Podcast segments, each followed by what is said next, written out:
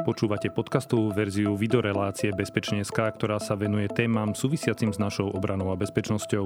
Moje meno je Juraj Rizman a Bezpečne.sk pripravujem v spolupráci s denníkom SME. Hosťom dnešnej relácie Bezpečne.sk je náčelník Bratislavskej mestskej policie, pán magister Miroslav Antal. Dobrý deň. Vítajte. Dobrý deň, ďakujem za pozvanie. Pán načelník, tento rok si pripomíname 30 rokov od prijatia zákona, ktorým sa vlastne vytvorili na území Slovenska mestské a obecné policie. Napriek tým 30 rokom je to pomerne dlhá doba. Ľudia ako keby stále nie úplne presne vedeli, čo je kompetencia štátnej a čo je kompetencia tej mestskej policie. A čo patrí medzi tie hlavné oblasti, ktorým sa venuje mestská policia alebo obecné policie? Áno, presne tak, ako ste povedali, aj napriek teda tej 30-ročnej pôsobnosti mestských a obecných policií, aj my ešte sa občas stretneme, že ľudia sa nás dotazujú na niektoré naše pôsobnosti a kompetencie. Tu len dá sa stručne možno povedať, že tieto kompetencie vychádzajú zo zákona o obecnej policie, kde je vlastne tá základná mústra toho, čo mestská policia môže v rámci svojej pôsobnosti vykonávať. Samozrejme sú tam ustanovené pôsobnosť, povinnosti, organizácia mestskej policie a tak ďalej prvom rade ale treba povedať, že zabezpečujeme obecné veci verejného poriadku, zabezpečujeme áno, životné prostredie alebo ochrana životného prostredia a samozrejme plníme úlohy vyplývajúce zo všeobecne záväzných nariadení obce a spokynov e, starostu obce. To je napríklad to parkovanie, napríklad tie veci, ktoré, cez ktoré vidno, to sú hliadky v uliciach, ktoré čiastočne dodržiavajú, dávajú, poriado, dávajú pozor na, na ten verejný poriadok, ako ste hovorili, a zároveň sa do, do nejakej miery venujú doprave treba, alebo parkovaniu? Áno, keď hovorím o verejnom poriadku, tak to treba vnímať v takom širokom kontexte a samozrejme pod tým sa schovávajú alebo skrývajú ďalšie tie kompetencie mestskej policie aj práve v súvislosti so statickou alebo s dopravou, ako ste povedali. To znamená, keď to rozmeníme na nejaké drobné, tak je to zabezpečenie verejného poriadku, ochrana obyvateľov obce, ochrana iných obyvateľov, ktorí sa nachádzajú eh, v mieste v meste alebo v danej obci. A samozrejme aj, aj riešenie práve priestupkov, ktoré patria do kompetencie a pôsobnosti obecných policií. To znamená, nie len objasňujeme priestupky, ak tak ustanovuje zákon, ale samozrejme aj ukladáme blokové pokuty e, za priestupky, ktoré nám e, ukladá, alebo o ktorom to hovorí zákon, ale aj o priestupkách, o priestupkoch, ktoré vyplývajú z bezpečnosti a plynulosti cestnej premávky. Takže a samozrejme zákon o obecnej policii potom uh, definuje tie oblasti toho pôsobenia v rámci dopravy. Samozrejme je to viac menej riešené alebo vnímané z hľadiska statickej dopravy, ale to ustanovenie, ktoré bolo menené pár rokov dozadu, hovorí aj, aj alebo dáva možnosť aj nejakej tej dynamiky. O tom sa potom môžeme samozrejme určite sa, k tomu, určite sa k tomu dostaneme. Skúsme si teda povedať niečo viacej o tej mestskej policii v rámci hlavného mesta Bratislavy. Um, nejaké základné údaje. Koľko ľudí dneska tvorí váš zbor mestskej polície, možno aký máme počet staníc, možno aké je to rozloženie v rámci mesta? Áno, na úvod by som možno povedal to, že po 1. januári, keď som nastúpil, tak sme urobili organizačnú zmenu. To sa potom môžeme k tomu prípadne vrátiť. V súčasnosti máme 282 rovnošatových, to znamená policajtov, ktorí sú v rovnošate. Z toho zhruba nejakých 202 až 205 je priamom výkone služby. Tí ostatní policajti sú potom e, pracovníci, ktorí pracujú na úseku priestupkového konania, správneho konania a samozrejme sú to pracovníci alebo policajti, ktorí sú zaradení na operačnom stredisku. K tomu sa tiež potom môžeme vrátiť. Pre také mesto, ako je Bratislava, plus minus pol milióna obyvateľov, plus nejaké desiatky tisíc, ktoré dochádzajú do toho mesta a 202 až 205 v tej aktívnej službe v tých uliciach, je to málo alebo je to veľa? Samozrejme, ten počet je nedostatočný aj z hľadiska teda potrieb hlavného mesta, z hľadiska rozlohy, z hľadiska toho, že máme 17 mestských častí e, v rámci Bratislavy, ten počet je samozrejme nedostatočný a my by sme sa chceli dostať niekde na 500 plus. 500 plus znamená, že by sme čo je také najväčšia prekážka? Lebo, lebo ako, jasne, je dobré mať tabulkové, tabulkové miesta, respektíve mať nejakú, nejaký výhľad. A čo, čo je takým najväčším brzdi, brzdou toho, aby sa podarilo naplniť tento stav dneska? Čo sa týka práve tejto vašej otázky, treba sa na to pozerať akoby z dvoch uhlov. Jedna strana mince je ako keby tie možnosti obce, finančné možnosti. A druhá strana je záujem ľudí pracovať e, v mestskej policii. My v poslednej dobe e, robíme náborové kampane a snažíme sa oslovovať e, širokú verejnosť a vytvárať v nich záujem o prácu v mestskej policii. Samozrejme, to sa nám darí s tým, že otvorili sme aj svoje vlastné vzdelávacie stredisko práve za týmto účelom, aby sme vytvorili alebo mali aj nejaký benefit pre týchto uchádzačov a neposielali ich napríklad, tak ako to bolo v minulosti, do iného mesta. Na druhej strane sú to možnosti mesta, to znamená možnosti rozpočtu a financií náklad na jednotlivých e, zamestnancov. S tým potom rastie e, nároky na rovnošaty, vyzbrojenie, vystrojenie a takisto motorové vozidla a tak ďalej. To znamená tie technikálie okolo toho. Takže sú to ako keby dve také strany toho pohľadu. Vy ste e, v poslednej dobe rozbehli asi najväčšie reformy. Ak sme, ak sme hovorili o tom, že tá mestská policia funguje 30 rokov, tak toto sú asi najväčšie reformy za, za, počas celej jej histórie. A na čo sú, a vlastne prešlo aj zastupiteľstvom, taký plán reforiem, v ktorom sa okrem iného hovorí presne o tom nedostatočnom počte príslušníkov. Aha. Zároveň sa ale hovorí o tom, že treba ako keby ďalšie aj technické veci. A čo znamená zabezpečenie napríklad pro klientského prístupu v rámci tej reformy?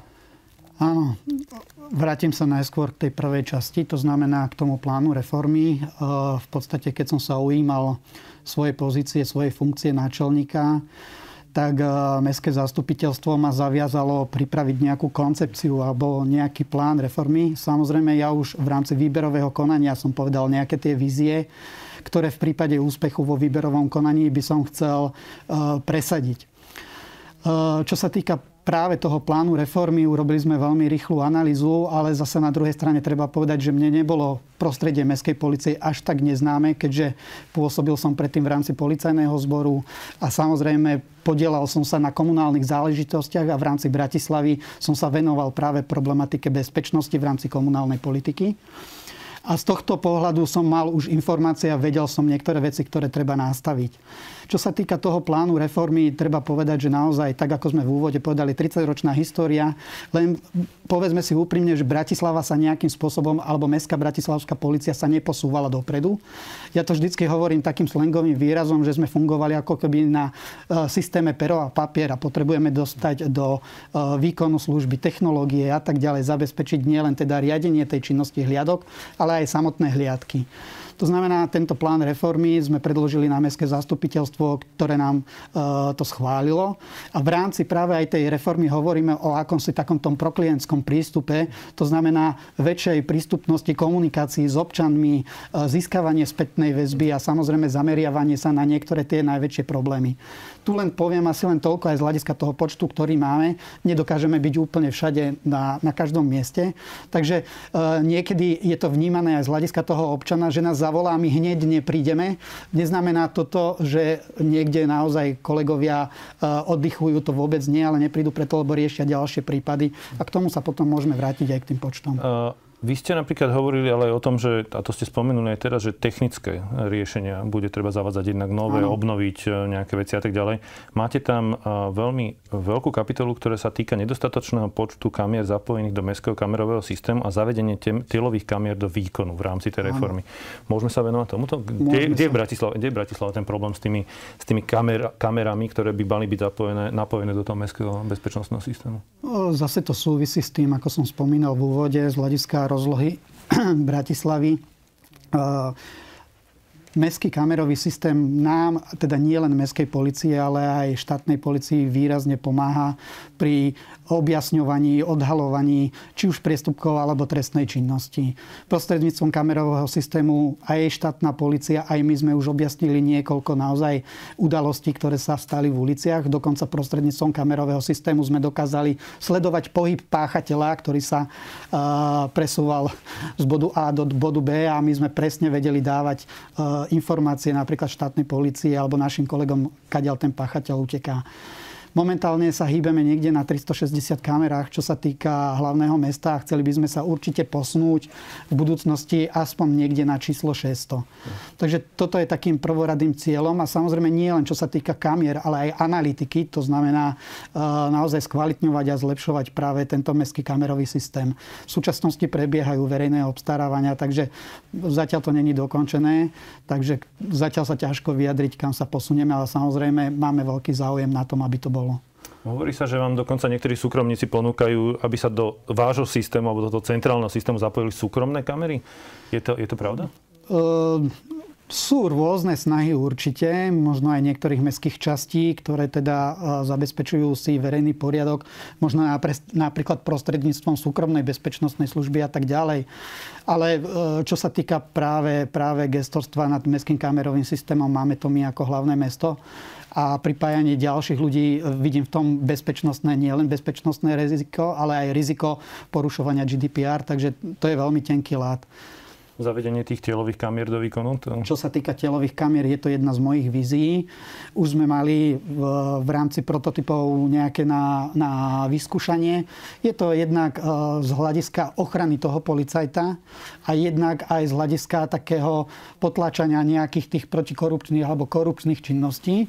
Ale najmä teda e, by nám to malo slúžiť aj na reálne vyhodnotenie situácie, pretože e, nie je neznáme a my to dávame aj na svoju facebookovú stránku, že práve v poslednom období sa množia aj útoky na našich policajtov, fyzické útoky, nie len verbálne. A práve tieto záznamy e, z telových kamier nie len nám, ale vo všeobecnosti policajným zložkám pomáhajú pri odhalení či už páchateľa, alebo posúdení e, objektívne tej situácie, ktorá sa stala. To znamená, máme aj sťažnosti na policajtov, takisto policajti odolovajú rôznym atakom. V prípade potreby by sme vedeli toto objektívne vyhodnotiť. Kedy by to malo byť zavedené tým pádom?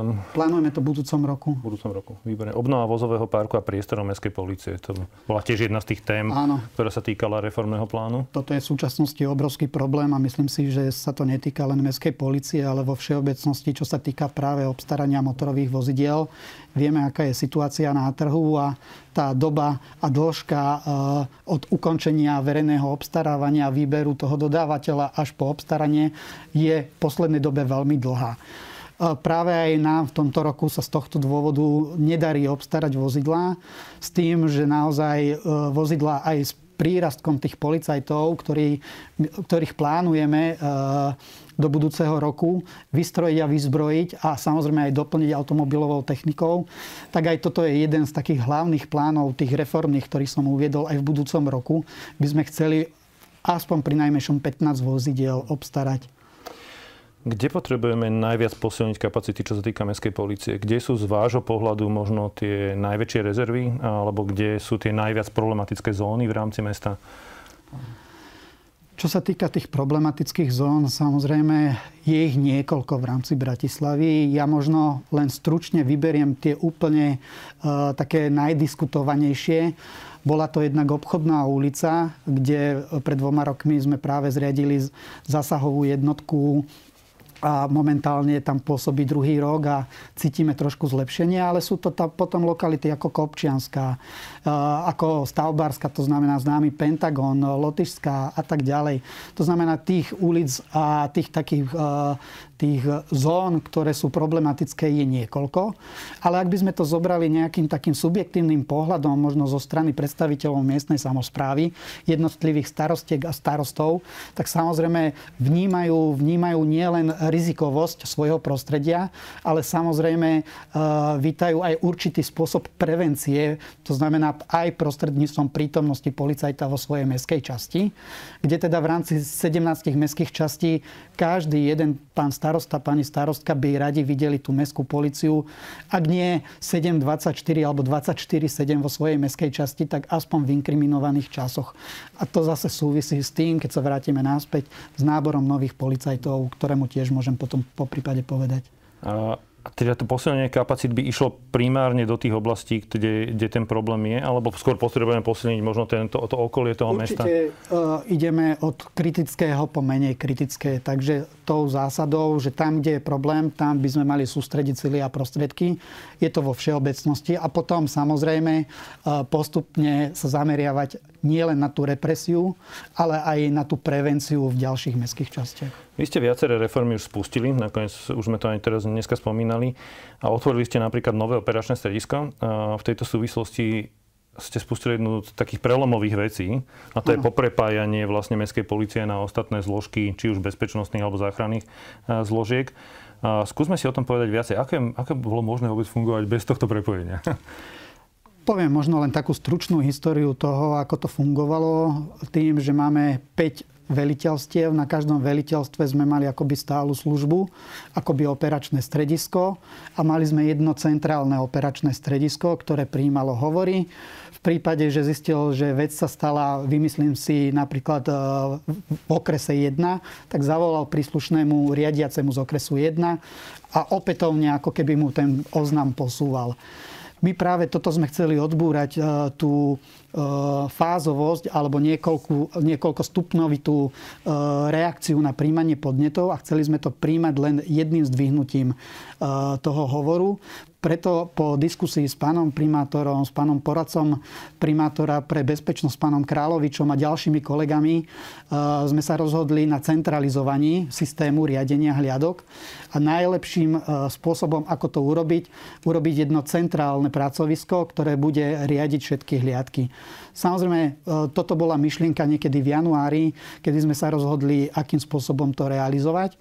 Mali sme najskôr nejaké jednoduchšie predstavy, možno nejakého call centra, ale nakoniec e, e, sme oslovili ministerstvo vnútra ako nášho najvýznamnejšieho partnera, hasický a záchranný zbor ako ďalšieho najvýznamnejšieho partnera a aj rýchlu zdravotnú službu, kde sme začali uvažovať o tom, aby sme sa dostali do integrovaného záchranného priestoru, čo sa nám po komunikácii a spolupráci s nimi nakoniec aj podarilo. A momentálne sme prvou a zatiaľ jedinou mestskou policiou v rámci Slovenska, ktorá je práve zahrnutá v rámci riadenia operačných hliadok do integrovaného záchranného systému, čo nám veľmi pomáha. Možno nejaké prvé skúsenosti z tých prvých dní, ako to funguje?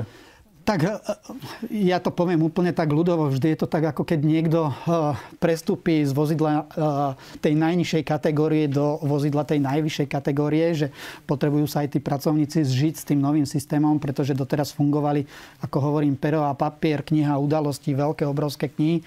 Teraz už papier a pero nepoužívajú a všetko robia klikom v rámci systému, ktorý využívajú. A samozrejme s touto technikou sa zžívajú, ale musím povedať, že veliteľ a zástupca veliteľa operačného strediska naozaj vybrali, eh, musím povedať, veľmi kvalitných ľudí, ktorí sa tejto situácie a tohto nového pracoviska, tejto novej úlohy zhostili. Samozrejme predtým trénovali, ale nebolo to len, že hneď si tam sadli, ale najskôr eh, podstúpili školenia na Akadémii policajného zboru, v tréningovom centre a tak ďalej. A samozrejme teraz tí, ktorí už sú zdatní, sa snažia pomôcť tým, ktorí sú menej zdatní, tak aby boli o chvíľku všetci na jednej úrovni. Čiže pre občana v zásade rýchlejšia informácia, lepšie prepojenie na tie ostatné zložky, stačí zavolať na mestskú policiu a už sa dá prepojiť aj na tie Áno. záchranné zložky, či už to je záchranka zdravotná, alebo teda hasická a tak ďalej. Vieme, ako tak, keby pretože tak, ako som reagovať. hovoril, že ak prišiel podnet a zistili sme, že je v pôsobnosti veliteľstva 1, postupil ho riadiaci operačný na veliteľstvo 1 teraz, alebo ak zistil, že je to vec, ktorá patrí do pôsobnosti policajného zboru, tak znovu musel zdvihnúť telefón, zavolať. Teraz to už funguje jedno, jedným klikom, ak zovolá občan a zistí ten operačný, že vec patrí do pôsobnosti policajného zboru, jedným klikom si pridá do hovoru práve zložku, ktorú potrebuje. Či už policiu, či už hasický záchranný zbor, alebo rýchlu zdravotnú pomoc, čo je výborné podstate v jednom hovore sa počujú, občan počuje len toho jedného, ktorý s ním komunikuje a v prípade, že naozaj sa zistí, že to patrí do pôsobnosti či už hasičov alebo ktorejkoľvek z tej zložky integrovaného záchranného systému, tá si ho rovno z hovoru preberie. Výborné. Je to inšpirácia aj pre ďalšie mestské policie? Lebo vieme, že teda mestské policie a obecné policie pôsobia v viacerých mestách, napríklad myslím vo všetkých krajských. Čiže, čiže je toto inšpiratívny model aj pre tých ostatných? Určite. Záujem? určite inšpiratívny model to je. Samozrejme zase záleží od veľkosti mestskej policie, to znamená od počtu ľudí, ktorých potrebuje riadiť, pretože uh, povedzme si úprimne, mestská policia uh, Bratislava Košice a prípadne ďalšie krajské mesta patria medzi najväčšie. To znamená, v rámci tých krajských miest myslím si, že je to veľmi dobrá myšlienka. Verím tomu, že kolegovia z iných krajských miest teraz sledujú, akým spôsobom napredujeme, ako sa to u nás osvedčí a uvidíme vždy a do budúcna určite to bude záležať aj od dohody jednotlivej mestskej policie s príslušným rezortom vnútra. Není to jednoduchá vec, čo sa týka technológií, není to jednoduchá vec, čo sa týka týka z hľadiska finančnej náročnosti. Není to jednoduché z hľadiska, čo sa týka odbornej náročnosti na ľudí, ktorí to majú využívať. Odborná náročnosť na ľudí, tam ste mi nahrali na ďalšiu otázku, lebo vy ste otvorili nové výcvikové stredisko. Ano. Ja som bol celkom prekvapený, že vlastne výcvik Bratislavskej mestskej policie prebiehal niekde inde. Ano. A ako to fungovalo a ako to funguje dneska? Bratislava niekedy 8-9 rokov dozadu mala svoje vlastné výcvikové stredisko. Viem to preto, pretože som tam chodil ako predseda komisie skúšať kolegov a kolegyne z mestských obecných policií. Potom zrazu z jedného dňa na druhý toto stredisko ukončilo svoju činnosť a Bratislava začala vysielať svojich mestských policajtov na odbornú prípravu práve do iných miest, v tomto prípade najbližšie do Nitry. Práve tu by som chcel možno povedať, že práve e, výcvikové stredisko v Nitre som pomáhal e, myšlienkou spolu zakladať. Takže e, začali chodiť práve, práve do Nitry a musím povedať, že Bratislava v tomto stratila ako keby určitý benefit pre tých uchádzačov, pretože mnohí, keď zistili, že musia ísť na 3 mesiace, ísť sa školiť niekde do iného mesta vzdialeného 100 kilometrov, tak samozrejme to ich odrádzalo. A ja v podstate ešte predtým, ako som pôsobil na pozícii náčelníka, som ako e, člen jednej z komisí verejného poriadku práve upozorňoval na to, že toto je jedna výborná možnosť, ktorá nestojí veľa peňazí, naopak, e, ktorá e, stojí možno ešte menej, ako keby sme im mali vyplácať cestovné náhrady a tak ďalej a tak ďalej. Vieme si za tie náklady zaplatiť lektorov a vieme si ich vyškoliť vo svojom vlastnom školiacom stredisku. Prvé školiace stredisko sme otvorili v tomto roku, kde sme vyškolili 17 nových e, uchádzačov, ktorí už sú v uliciach. Sme to aj prezentovali slávnostným odozdaním preukazov a tak ďalej. A samozrejme teraz e, v tomto období máme druhý kurz, kde máme 23 uchádzačov. Takže hovorím, je to výborná vec. Máme lektorov z Akadémie policajného zboru, máme vlastných lektorov, dlhoročných príslušníkov Mestskej policie, ktorí sa podielajú na výučbe a samozrejme po ukončení výužby ich potom čaká skúška pred komisiou ministerstva vnútra. A uvažujete aj o tom, že by ste to rozšírili a poskytli to tak, ako napríklad Nitra poskytovala pre iné uh, tieto mestské obecné policie, že by ste to postupne uh, používali možno aj na tom, nazvime to, úvodzovkách komerčnom základe, že by tie kurzy u vás mohli absolvovať aj iní príslušníci potenciálnych mestských uh, obecných policií? Keď sme zakladali výcvikové stredisko pre odbornú prípravu príslušníkov mestských a obecných policií, zameriavali sme sa len na svojich ľudí. Tá myšlienka stále tu je, že chceme školiť a príjmať predovšetkým svojich ľudí.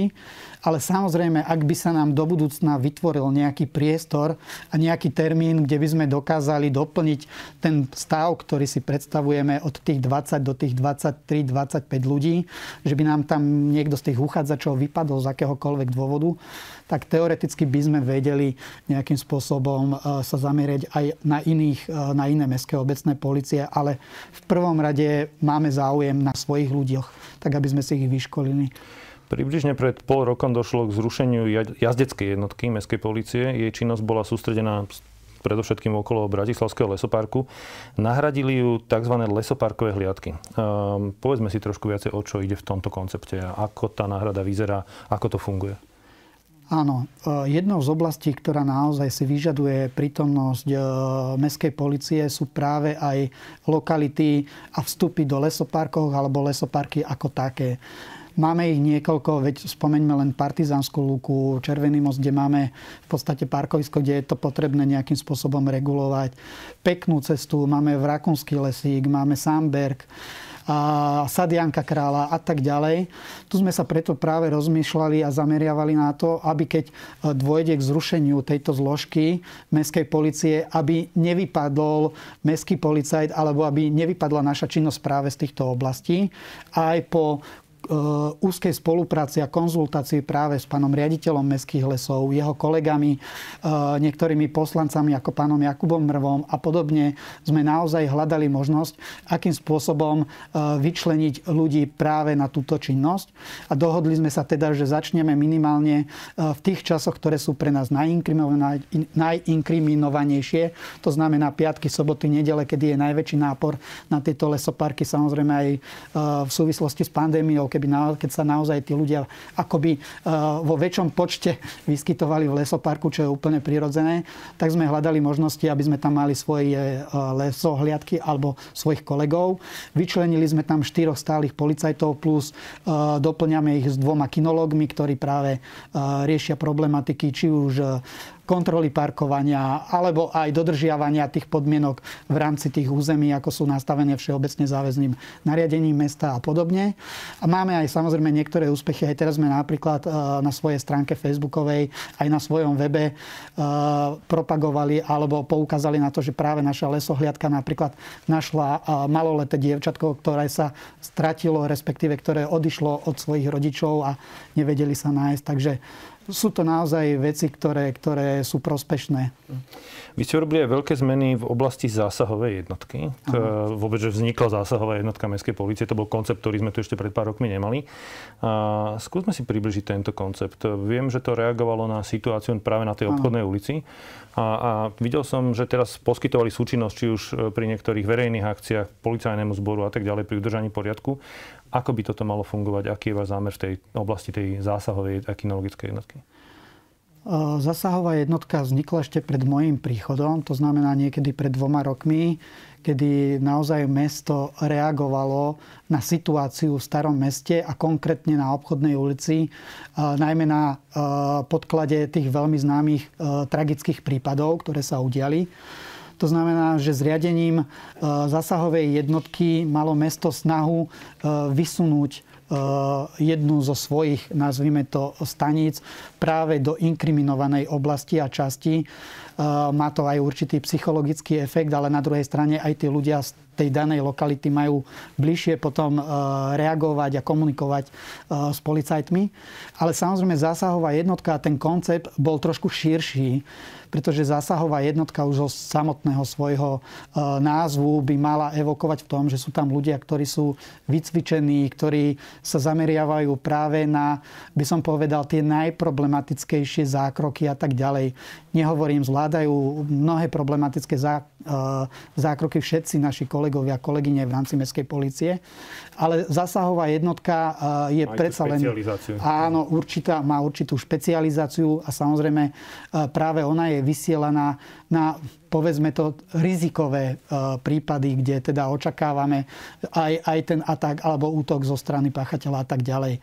Zo začiatku teda koncept bol smerovaný viac do lokality Starého mesta, obchodnej ulice, ale postupne ako budujeme zásahovú jednotku, teraz sme ju v podstate v rámci organizačných zmien zlúčili s kinológiou, tak postupne ich vysúvame napríklad na opatrenia v rámci mesta, to znamená veľké bezpečnostné opatrenia. A práve vedúci predstavitelia zásahovej jednotky, to znamená veliteľ, zastupkynia veliteľa, komunikujú s príslušnými útvarmi policajného zboru pri zabezpečení zabezpečovaní napríklad verejných, športových, kultúrnych a iných spoločenských podujatí. Oni sú vlastne ako keby v tej prvej línii a ďalší tí kolegovia naši z ďalších veliteľstiev idú potom na ten ďalší vonkajší perimeter. Ak by som to mohol takto nejak laicky povedať. Čo sa týka podielu, e, zásahová jednotka, e, zvyšok vlastne ako keby e, toho mestského policajného zboru, ako keby. Myslíte, čo do počtu? Čo do počtu, áno. Tak momentálne nemôžeme hovoriť o nejakom veľkom počte. Máme tam zhruba 15 policajtov v rámci kinológie a asi 18 policajtov v rámci zasahovej jednotky. Bratislavu čaká veľmi zásadná zmena parkovacej politiky, dlhšie sa o tom hovorí. A už dnes asi nestíhate úplne riešiť všetky priestupky v tom meste. Ako to bude vyzerať? Na čo sa môžeme pripraviť? Ako sa na to možno pripravujete vy? Samozrejme, snažíme sa na to pripraviť zodpovedne nielen teda my ako mestská policia, ale mesto všeobecne. Pretože tie úlohy, ktoré pripadli e, mestám, obciam, ale aj mestským a obecným policiám práve z hľadiska riešenia statickej dopravy, parkovania a tak ďalej, vyplynuli práve z toho, že policajný zbor nemal kapacity na to, aby tieto problematiky alebo tieto problémy v rámci jednotlivých miest a obcí riešil. Preto v rámci novely zákona prešli niektoré kompetencie z hľadiska statickej dopravy práve na mestské a obecné policie, ale nie, e, myslel som tým skôr ohľadne riešenia.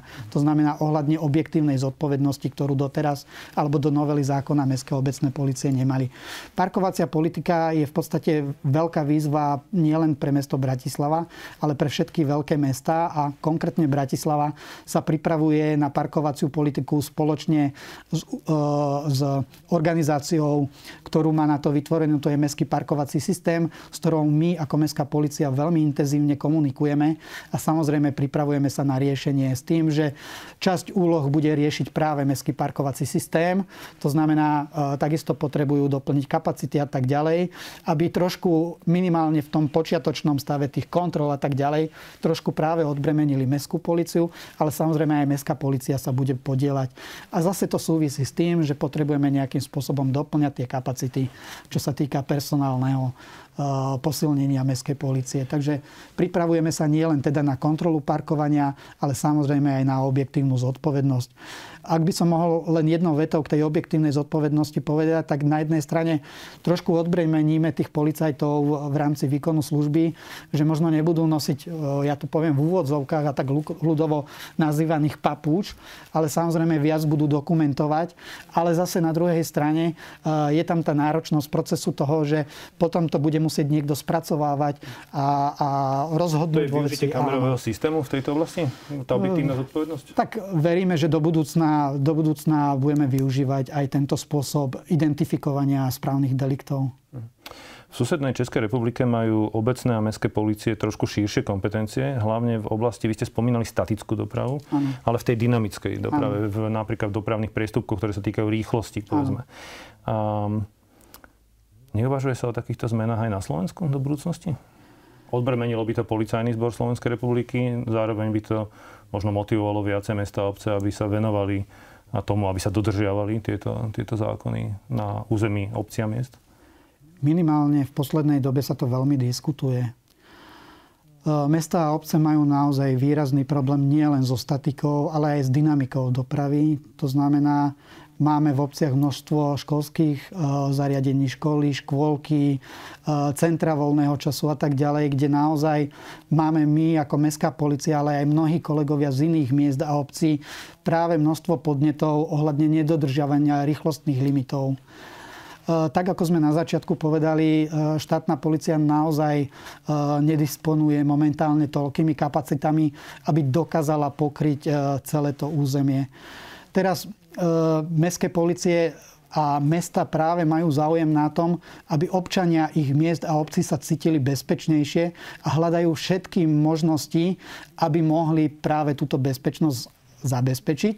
A práve aj jednou z možností je, že mesta a obce sa pohrávajú s myšlienkou e, práve, práve e, tejto činnosti kontroly dodržiavania rýchlosti aj keď dneska sa vedú polemiky vzhľadom k tomu, že v minulosti, keď sa zmenil zákon, vtedy bolo striktne uvedené, e, kde tie kompetencie mestských obecných policií v rámci dopravy siahajú. Po tej zmene sú tie kompetencie ako keby širšie a výkladovo aj z hľadiska toho, že sme oprávnení uh, ukladať pokuty v blokovom konaní za priestupky proti bezpečnosti a plynulosti spáchané napríklad porušením príkazu zákazu. Je tam spomenuté aj jazdy. To znamená, už z tohto evokuje aj nejaká časť tej dynamiky. A niektorí kolegovia uh, využívať niektoré analýzy, ktoré sa dali spraviť, práve uh, sa rozhodli v jednom meste využiť práve toto ustanovenie a, a ísť do merania rýchlosti. Skôr to ale treba brať aj z toho psychologického hľadiska, pretože ak vidíte policajta, ktorý meria uh, rýchlosť, ten vodič má tendenciu spomaliť. Hej, takže uh, naozaj my me, ako mestské aj obecné policie snažíme sa pôsobiť na každom tom, uh, poviem, poli pôsobenia. Nechceme to robiť, pretože by sme mali málo práce. Naopak, my tej práce máme veľmi veľa, ale naopak nám záleží na tom, aby sme riešili všetky tie tie podnety, s ktorými sa na nás občania obracajú. Čiže, do budúcnosti sa dá očakávať nejaká možno iniciatíva zo strany Združenia mestských a obecných policií? Určite alebo áno. V tejto súvislosti, že by sa teraz rozširovala kompetencia, zrejme možno aj na to meranie. meranie Tá iniciatíva, verím, že príde. Mojím dnešným hostom bol náčelník Bratislavskej mestskej policie Miroslav Antal. Pán náčelník, veľká vďaka za to, že ste prišli do štúdia SME. Ja ďakujem za pozvanie a prajem všetkým ešte pekný, príjemný deň. Ďakujem veľmi pekne. Počúvali ste podcastovú verziu videorelácie Bezpečne.sk o obrane a bezpečnosti. Moje meno je Juraj Rizman. Bezpečne.sk môžete nájsť ako podcast vo všetkých podcastových aplikáciách, ako aj video na YouTube, denníka Sme alebo na sme.sk. Quantum Idei je podcast, kde veda diskutuje s filozofiou. Moje meno je Jakub Betinský a do diskusie prinášam provokatívne a časom overené filozofické idei. A ja som Jaro Varchola a tieto myšlienky konfrontujem s kvantom najnovších vedeckých poznatkov. Hovorili sme už o povahe reality, existencii slobodnej vôle, o ľudskom vedomí či pôvode morálky. Ale tiež o umelej inteligencii, vesmíre, neurovede aj o tých najlepších intelektuálnych filmoch. Vypočuť si nás môžete každý druhý štvrtok cez vašu obľúbenú podcastovú aplikáciu. A nájdete nás tiež na webe Deníka Sme. Tešíme sa na vás.